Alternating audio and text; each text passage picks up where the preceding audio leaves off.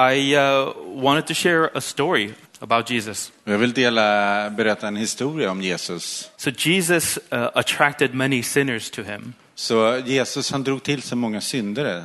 In fact, he had, the, he had a questionable reputation of being a glutton and a drunk, a friend of tax collectors and sinners. Och faktum var att han hade liksom ett rykte om att liksom vara vän till, till de här eh, drinkarna och syndarna och, och de som drog in skatten. So Jesus was known as someone who would eat and, and drink with them, spend time with them, Oj. heal them, be compassionate with them. Och Jesus han var känd för att liksom vara en av dem som umgicks med dem och hängde med dem och, och helade dem och, och upprättade dem. And then on the other side, there was the religiously upright people Och sen så fanns det de här som liksom var mer moraliskt högtstående.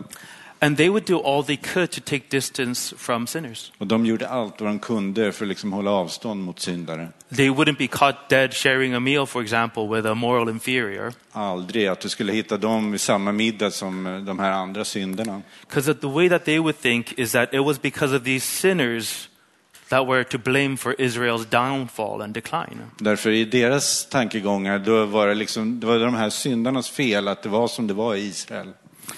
So they would try to guard their own purity Så de försökte liksom bevara sin renhet by kind of separating themselves from the, the plagues of society. genom att liksom hålla sig undan från de här låga i sa- samhället. Uh, the people that were breaking down like the, the moral integrity of Israel. De som liksom bröt ner den moraliska samhället, i, eller moraliska integriteten i samhället. So understandably, when they saw Jesus, Så när de nu såg Jesus, they were actually quite appalled to see that a, a prophet, a, a man of God, då blev de ganska upprörda liksom att se en, en gudsman, en profet, would be associating with people of questionable moral character. som umgicks med de här liksom av lägre moralisk karaktär. I thought we could look at one of these stories a little bit closer. Men jag tänkte att vi skulle gå in i en av de här historierna om det lite djupare. Um, if you have your Bibles with you, you can turn to Luke chapter 7. Om du har Bibeln med dig så gå till Lukas evangeliets kapitel 7. Uh, I think it's from verse 36 and onwards. Ja, Jag tror att det är vers 36 och framåt. Yeah. Um, and I'm, I'm going to paraphrase a little bit of the story for you Och jag guys. ska liksom bara parafrasera, berätta, återberätta den här berättelsen. But feel free to follow along the text so I'm not misleading you guys. Men, men känn er fria och liksom kolla eh, i texten om jag verkligen säger det rätta här. So one day, Jesus gets invited to an exclusive dinner party at the home of uh, one of these religious leaders. Så en en kväll så blir Jesus inbjuden till en av de här liksom högtstående moraliska ledarna. He's a Pharisee and his name is Simon. Och den här mannen han het, var farisé, han heter Simon. So there was Jesus uh, in a room full of reputable, religiously outstanding men. Så där har vi då Jesus tillsammans med liksom de här höga, eh, höga männen med gott rykte i religiösa kretsar. And then walks in this woman, Och sen kommer in den här kvinnan. And she bows down at Jesus' feet. Och hon böjer sig ner inför Jesu fötter. Now, it was provoking enough that a woman would walk into this kind of distinct male space. Och ett, det var ganska provocerande bara det här att en, en kvinna kommer in bland alla de här religiösa männen. So you have these like rabbis and Pharisees, Vi har rabbiner, vi har fariseer. and then suddenly walks in this woman that everybody in town knows as a sinner. Och helt plötsligt så kommer den här kvinnan in. Alla känner till henne, hon är en syndare, eller In- synderska. In most likelihood, she was a prostitute. Förmodligen så var hon prostituerad. So she would have a hard time showing her face in public, let alone in the house of a Pharisee. Så det skulle överhuvudtaget vara ganska svårt för henne att liksom vara ute bland folk. Och ännu mindre bland de här, bland fariseerna. But the spectacle actually grows bigger. Men här så blir liksom den här grejen blir ännu större. She starts crying, weeping at Jesus' feet. Hon bara börjar gråta och liksom, eh, tårarna rinner i- vid Jesu fötter. She starts wiping his feet with her hair let down. Hon bara börjar ta sitt hår och, och liksom torka hans fötter.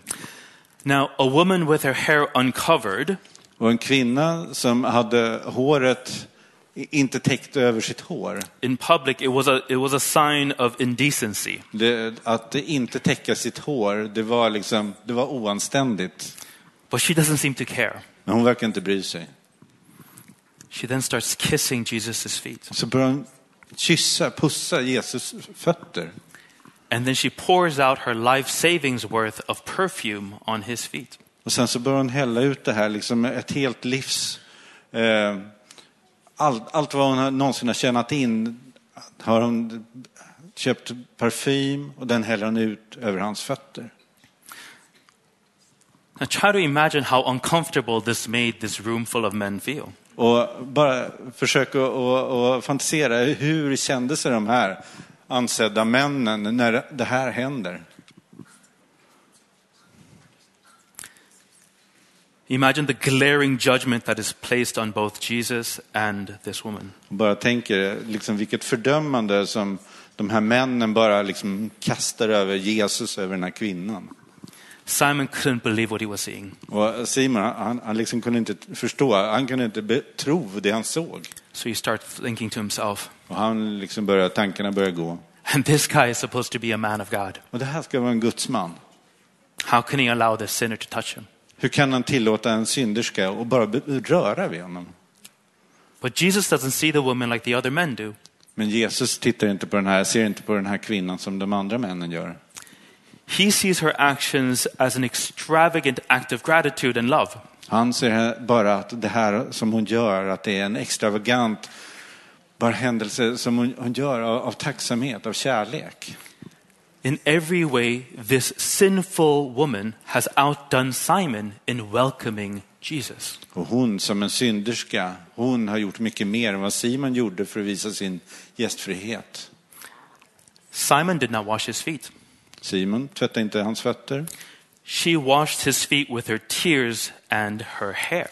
Hon tvättade hans fötter med sina tårar och sitt hår. Simon did not kiss him to greet him. Simon, han eh, gav ingen hälsningskyss. Jesus says, She hasn't stopped kissing my feet since I came into this place. Och Jesus säger, hon har inte slutat kyssa mina fötter sedan när jag kom in här. Simon didn't refresh him with oil on his head. Och Simon gav honom ingen olja på huvudet som man brukar göra. She anointed his feet with lavish perfume. Medan hon bara hällde ut parfym över hans fötter. It took tremendous courage for the woman to do what she did. Det krävdes oerhört mycket mod av henne att göra vad hon gjorde. To enter a room full of men who had nothing but disdain for her, Och bara komma in i ett rum där männen bara kände total avsmak inför henne. and yet take the opportunity to openly express her gratitude and love for Jesus. Och bara använda den stunden för att visa sin, sin tacksamhet och kärlek till Jesus. And her devotion does not go unnoticed by Jesus.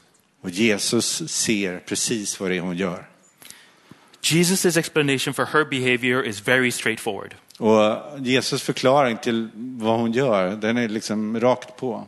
She is like a person that has been freed from a lifetime's worth of debt. Hon är en person som har blivit fri från ett helt livs skuld. She has been forgiven much, therefore she loves much. Hon har blivit förlåten mycket, därför älskar hon mycket.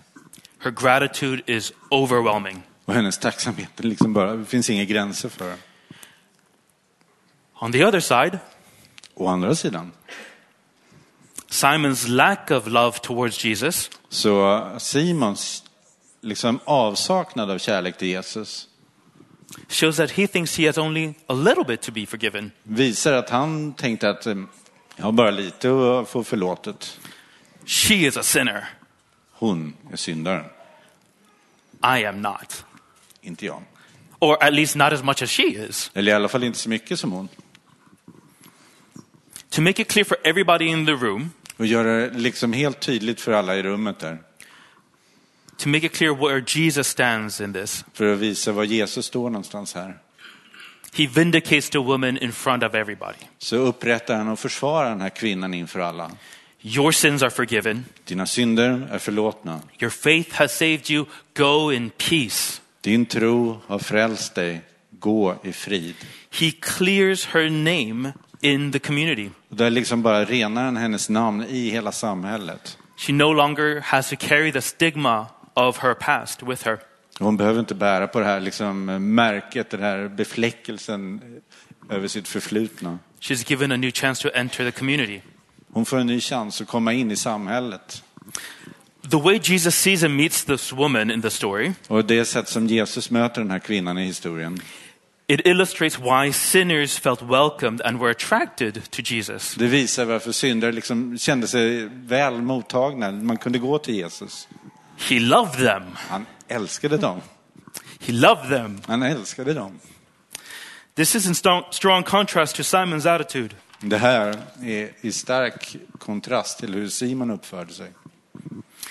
If we read this story as Jesus' followers, Om vi läser den här historien som Jesu efterföljare, it makes us ask some hard questions about ourselves. det blir lite frågor till oss själva då. We have to see ourselves in the tension between Jesus and Simon. Och vi måste se oss liksom i det här spänningsfältet mellan Simon och den här kvinnan. Do I attract others with genuine compassion? Attraherar jag andra människor med liksom äkta medkänsla? Or do they feel judged around me? Eller känner de att jag bara fördömer dem? Do I provide a safe space for others to meet God? Ger jag dem liksom ett tryggt utrymme att få möta Gud? Or do I shame them? Eller får jag dem bara känna sig skamsna? Do I meet others where they are? Möter jag andra där de är? Or do I make them feel like they can never measure up to my standards? Eller är det så att jag får dem att känna att de kommer aldrig liksom komma högt nog? Do I condemn people for their past? Fördömer jag människor för deras förflutna? Or do I meet them with hope in what God can do in their lives? Eller möter jag dem med hopp om vad Gud kan göra i deras liv? What is said in my inner monologue?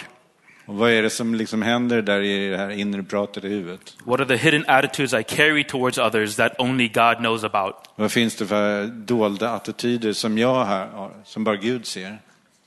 We, we probably find ourselves somewhere in the middle between the spectrum of Jesus and Simon, right? Förmodligen så, så eh, ser vi oss själva någonstans på den här skalan mellan Jesus och Simon. We want to be more like Jesus, Vi vill bli mer lik Jesus, but there's also a little bit of Simon in us men det finns en liten Simon i oss också. where we want to be a little bit better than others. Där vi vill mm, lite, vara lite bättre än andra. It's the part of us that says, I need Jesus, Eh, Det är den där delen som säger, jag behöver Jesus, but she, men han, she really needs Jesus. ah, hon behöver verkligen möta Jesus. Now, it's easier to spot the judgmental, proud, and self righteous tendencies. Pardon. Uh, it's easier to spot like judgmental attitudes. Och det är mycket lättare att liksom eh, komma med de här fördömandena. Uh, we can see it clearly when it's about somebody else. För det är så lätt när man ser någon annan. Uh, it's much more difficult to kind of see it in ourselves. Det är mycket svårare att se eh, om sig själv. And I don't think anybody sets out to become self righteous people. Och jag tror inte att det är någon som liksom verkligen siktar in sig och, och jobbar på att bli fördömande. It just kind of like develops over time. Utan det är bara, det utvecklas med tiden. And the tricky thing is, Och det svåra här är, sometimes like the seeds of self righteousness and pride. Och det är liksom att det här självrättfärdigheten och stoltheten, själva fröet i det, it can be like embedded in good moral religious uh, intentions. Det kan finnas inbakat i de här liksom religiösa, moraliska avsikterna man har. for instance Till exempel, uh, when i tell people that i work as a pastor när jag säger till människor, jag jobbar som pastor, i can get this kind of like heightened awareness då kan jag få den här liksom eh, större medvetenheten. like oh oh right i represent jesus and i represent the church Ja, just det, jag representerar Jesus, och jag representerar församlingen. or as my brother-in-law likes to say Eller så, som min eh, ja, svåger brukar säga. oh you get paid to love others Du får betalt för att älska andra. Um, so, as as one of like maybe you're the only outspoken Christian in your workplace or school, Och du kanske är en av de där få eller enda som, som är kristen på, i skolan eller på jobbet. And, and maybe you can kind of sense a similar responsibility to represent Jesus and your faith well. Och du kan också känna det här ansvaret där att, att representera Jesus och församlingen väl. To be a witness to another kind of king, to be a witness of another kind of kingdom. Eh, För att, vara det här vittnet för den här andra kungen eller liksom ett, ett annat sätt att leva, ett annat kungarike. And there's nothing wrong with that. Inget fel i det. This is great. Fantastiskt. It's God's will and desire to honor Jesus with our lives and to reflect his character in the world. Det är Guds sätt och Guds vilja att, att vi ska liksom ära Jesus och hans karaktär och vilja här i världen. This is what God does in our lives. Det är sånt som Gud gör i He, våra liv. he renews us to become more like Jesus. Han, han förnyar oss till att bli mer lik Jesus. And the Bible, from the beginning to the end, Och Bibeln, från början till slut, is very consistent in saying that we are to be a holy people in service to God in the world. säger precis samma sak hela tiden. Att vi ska vara ett heligt folk i Guds tjänst. When things go wrong När saker blir fel, is when we start to think that God's acceptance, goodness, and love in our lives det är när vi börjar tänka att Guds acceptans och kärlek och allt det där i vårt liv has to do with our ability to live up to his standard. har någonting med att göra om vår förmåga att kunna leva upp till de här liksom, nivåerna, de här standarden. So we start to confuse the consequences of salvation, Så man börjar liksom blanda ihop de här följderna av att ha blivit frälst. like the results of being in a relationship with God, Uh, resultatet av att man har en relation med Gud. as the foundation of it. Att det i sig skulle vara grunden till det. The good news that we are invited into a life with God De här goda nyheterna att vi är inbjudna till ett liv med Gud. because of who he is and what he has done På grund av vem han är och vad han har gjort. becomes the bad news Blir de dåliga nyheterna that our life with God is dependent att vårt liv tillsammans med Gud är beroende of who we are and what we do. av vilka vi är och vad vi gör. And then suddenly it becomes our, our responsibility to uphold our relationship with God. Och sen helt plötsligt så blir det vår grej, vårt ansvar att det är vi som ska hålla uppe relationen med Gud. It becomes an incredibly heavy burden. Det blir en otroligt tung börda. And the practices Och alla de här sakerna som vi gör that help us to kind of see beyond ourselves som hjälper oss att liksom fokusera bort, eh, bortom oss själva and to see God and to see other people, och eh, för att se Gud och se, verkligen se andra människor. it becomes a burden of self improvement. Och det blir liksom den här bördan av att försöka bli bättre, självförbättrande. I need to pray more. Oh, jag behöver be mer. I need to read the Bible more. Oh, läsa Bibeln I mer. need to serve more. Jag behöver tjäna mer. I need to witness about Jesus more. Oh, jag behöver vittna mer. Who's to save the school? Vem ska rädda alla i min skola? Who's to save my workplace? Vem ska rädda alla på mitt jobb? Consequently, Och därför our testimony becomes more focused on us than on God. så blir vårt vittnesbörd, det liksom mer, pekar mer på oss än på Gud.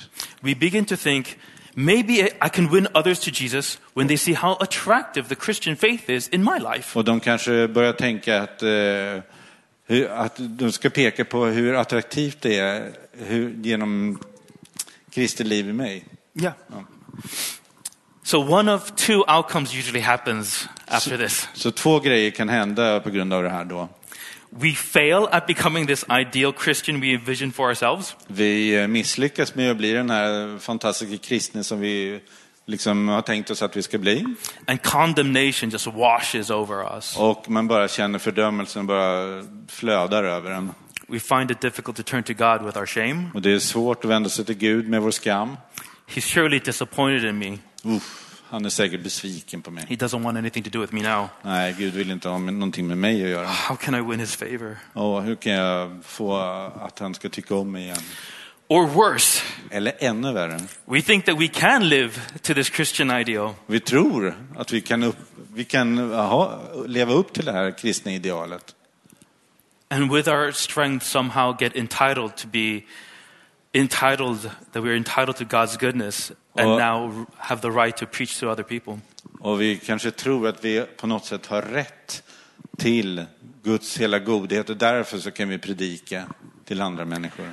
And ironically, we become unbearable people to others. Och rent ironiskt så blir man en ganska hemsk människa då. and repel, we, we push away any kind of honest conversation of what it means to be fallen people who need God's help. Och varenda samtal om vad det verkligen innebär att vara ett fallet folk, en fallen människa och att tala med Gud. And in both these situations, there is the same Simon working in us, Och i båda de här situationerna så är det samma lille Simon som finns där. wanting to prove himself worthy, Och han vill liksom bevisa att jag är värdig. be a little bit better than others, Jag är lite bättre än andra. making our faith more about us and less about God. Och det gör att tron handlar mer om oss än om Gud. This is not a new problem in the church. Inte ett nytt problem här, eller, ett nytt problem i församlingen. Paul had to tell the churches and remind them to stand firm in God's grace. Paulus, han var tvungen liksom om och om igen att tala om det här att stå fasta i Guds nåd. He knew how quickly we could get big headed Och han visste hur snabbt man liksom får ett uppblåst huvud. and show attitudes, thinking, and behavior Och hur man får attityder och tänkande och uppförande. of entitlement Att ha rätt till. that does not fit with a people that have received God's help. Istället för att vara ett folk som har tagit emot Guds hjälp. For instance, he writes to the church in Corinth, Till exempel, han skriver i, till församlingen Korint. and we can find this in 1 Corinthians 1, verse 26 to 31. Och det finns i första Korintierbrevet 1 och eh, 26. I'll read, I'll read a verse in English. Jag Um, läser på uh, engelska.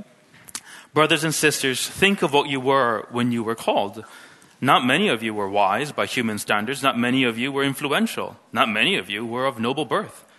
But God chose the foolish things of the world to shame the wise. God chose the weak things of the world to shame the strong. God chose the lowly things of this world and the despised things and the things that are not, the nothings, to nullify the things that are, the somebodies so that no one can boast, so that no one of you may boast before him. It is because of him that you are in Christ Jesus, who has become for us wisdom from God, that is, our righteousness, holiness, and redemption. Therefore, as it is written, let the one who boasts boast in the Lord. Bröder, se på er egen kallelse. Inte många av er var visa på världens sätt. Inte många var mäktiga, inte många förnäma. Nej, det som för världen var dåraktigt utvalde Gud för att förödmjuka de visa.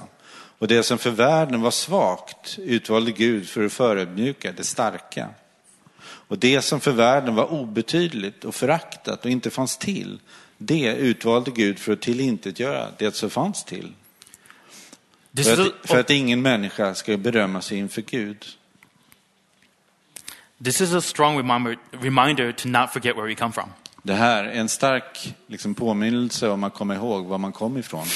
If we had any pretenses about how far we've come in the Christian life and start flexing, Och om man någonsin har tänkt liksom, jag har kommit långt nog och jag är stark nog. we are asked to stop and remember, Där så blir vi uppmanade, stopp och kom ihåg. To recognize this sobering and humbling reality that we are completely reliant on God. Och komma ihåg den här tillnyktrande tanken att vi är totalt beroende av Gud. Not only for our salvation, Inte bara för själva frälsningen, but for the righteous changes in our lives utan för alla de förändringar, rättfärdiga förändringar som kommer i våra liv. and the renewal of our hearts and minds. Och de, den här förnyelsen av, av, hjärta och sinne, This is all something that God does.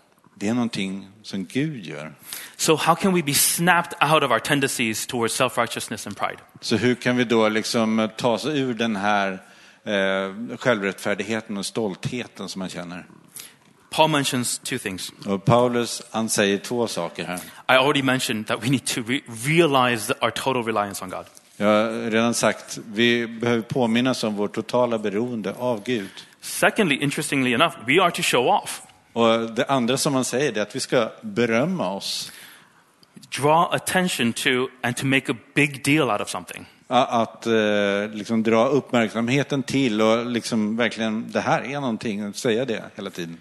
We are to boast, but not about ourselves. Vi ska berömma oss eller berömma något, men inte oss själva. We are to make a big deal and show off something that is really worthy of that attention. Och vi ska liksom skryta om någonting som verkligen, eller berömma någonting som verkligen är värt att, att skryta om. We are to boast in what God has done for us in Christ Jesus. Och vi ska skryta om eh, nå- vad Gud har gjort genom Jesus. Remember that Jesus himself chose the way of shame and weakness. Kom ihåg att Jesus tog eh, ifrån oss skammen och svagheten. Eller han valde själv en väg av skam och svaghet. förlåt. So he was stripped naked, Så han blev eh, helt naken, beaten, slagen, ridiculed, förlöjligad and crucified. och korsfäst. He did not take salvation into his own hands. Han tog inte frälsningen i sina egna händer. He did not take the privilege of his stature. Han tog liksom inte tag i det här privilegiet han hade. Instead, he completely trusted in God for his salvation. Istället så förlitade han sig totalt på att det var Gud som skulle rädda honom. He humbled himself completely, and therefore the Bible says God glorified him.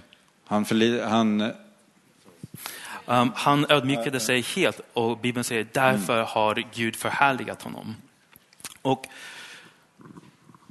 let's look at the story of Luke again. Vi går till Lukas igen. Who is it that Jesus honors in the story? Vem är det som Jesus eh, berömmer här i historien? Who does Jesus glorify? Vem är det som eh, Jesus förhärligar, liksom lyfter upp? Is it the wealthy, law observing, socially esteemed, and morally upright Simon? Var det den här liksom eh, moraliskt rättfärdige och fina Simon? Eller Simon? No. Nej, It was the woman who was known around town as the sinner. nej. Utan det var den här kvinnan som eh, i stan var känd som synderskan. It was the person who others looked with shame and disdain that welcomed and loved Jesus so extravagantly. Och det var den kvinna som alla såg ner på och bara kände avsmak inför, men som visade all den här kärleken. She trusted Jesus completely for her vindication. Hon litade helt på att Jesus skulle upprätta henne. And Jesus makes it clear to everybody Och Jesus gör det klart inför alla.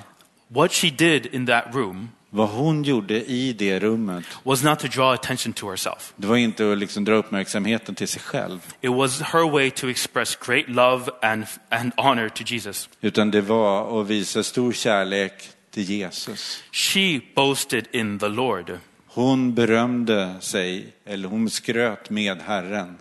And she, not Simon, Och hon, men inte Simon, became the true testimony var den som blev det sanna vittnet. of how life can be transformed by Amen. God's love and forgiveness. Av hur livet kan förändras av, av Guds förlåtelse. Jesus himself identifies with the woman in the story Och Jesus, han identifierar sig själv med den här kvinnan. I, här. in a way that none of us would freely do ourselves. På ett sätt som ingen av oss förmodligen skulle göra. Because he knows what it's like to be completely exposed to a crowd that hates him. Därför att han vet precis hur det känns att stå inför en folkmassa där alla hatar en. to be crushed under the weight of our sin and shame. Att bli krossad under vår synd. So his words of forgiveness to the woman Där, så hans ord av förlåtelse, is not given lightly. det var inte liksom någonting han bara slängde iväg. He carried the burden of sin and shame to the cross, Utan han bar syndens börda och skam till korset. and he buried it with his own death. Och han begravde det i sin egen död. He poured out his life Han gav ut sitt eget liv at our feet, vid våra fötter and it proclaimed with undoubted clarity och proklamerade med total klarhet. I love you, Jag älskar dig, I forgive you. jag förlåter dig. I think God wants to challenge us with this story. Och där tror jag att Gud vill utmana oss med den här historien.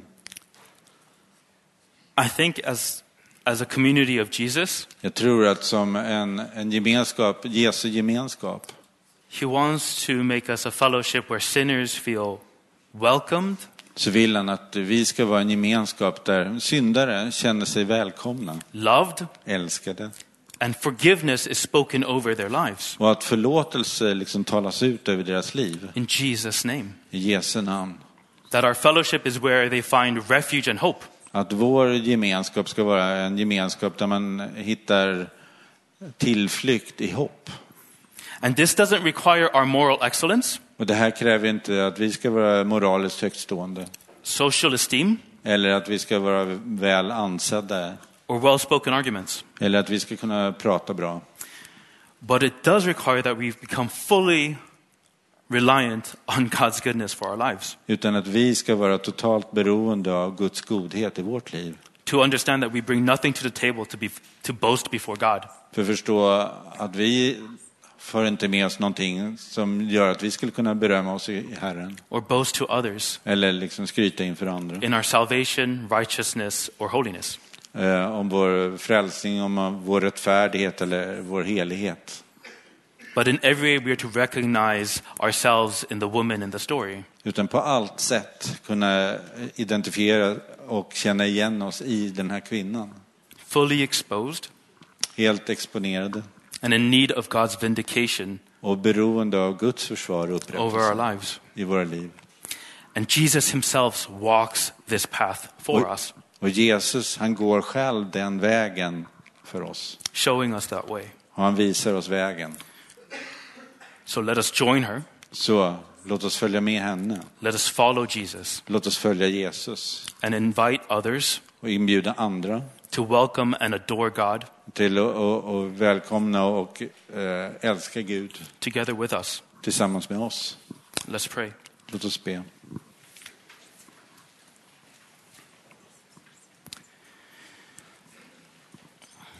Jesus, we thank you that you love us so incredibly much. Jesus, vi tackar dig för att du älskar oss så oerhört mycket. We thank you for your forgiveness. Vi tackar dig för din förlåtelse.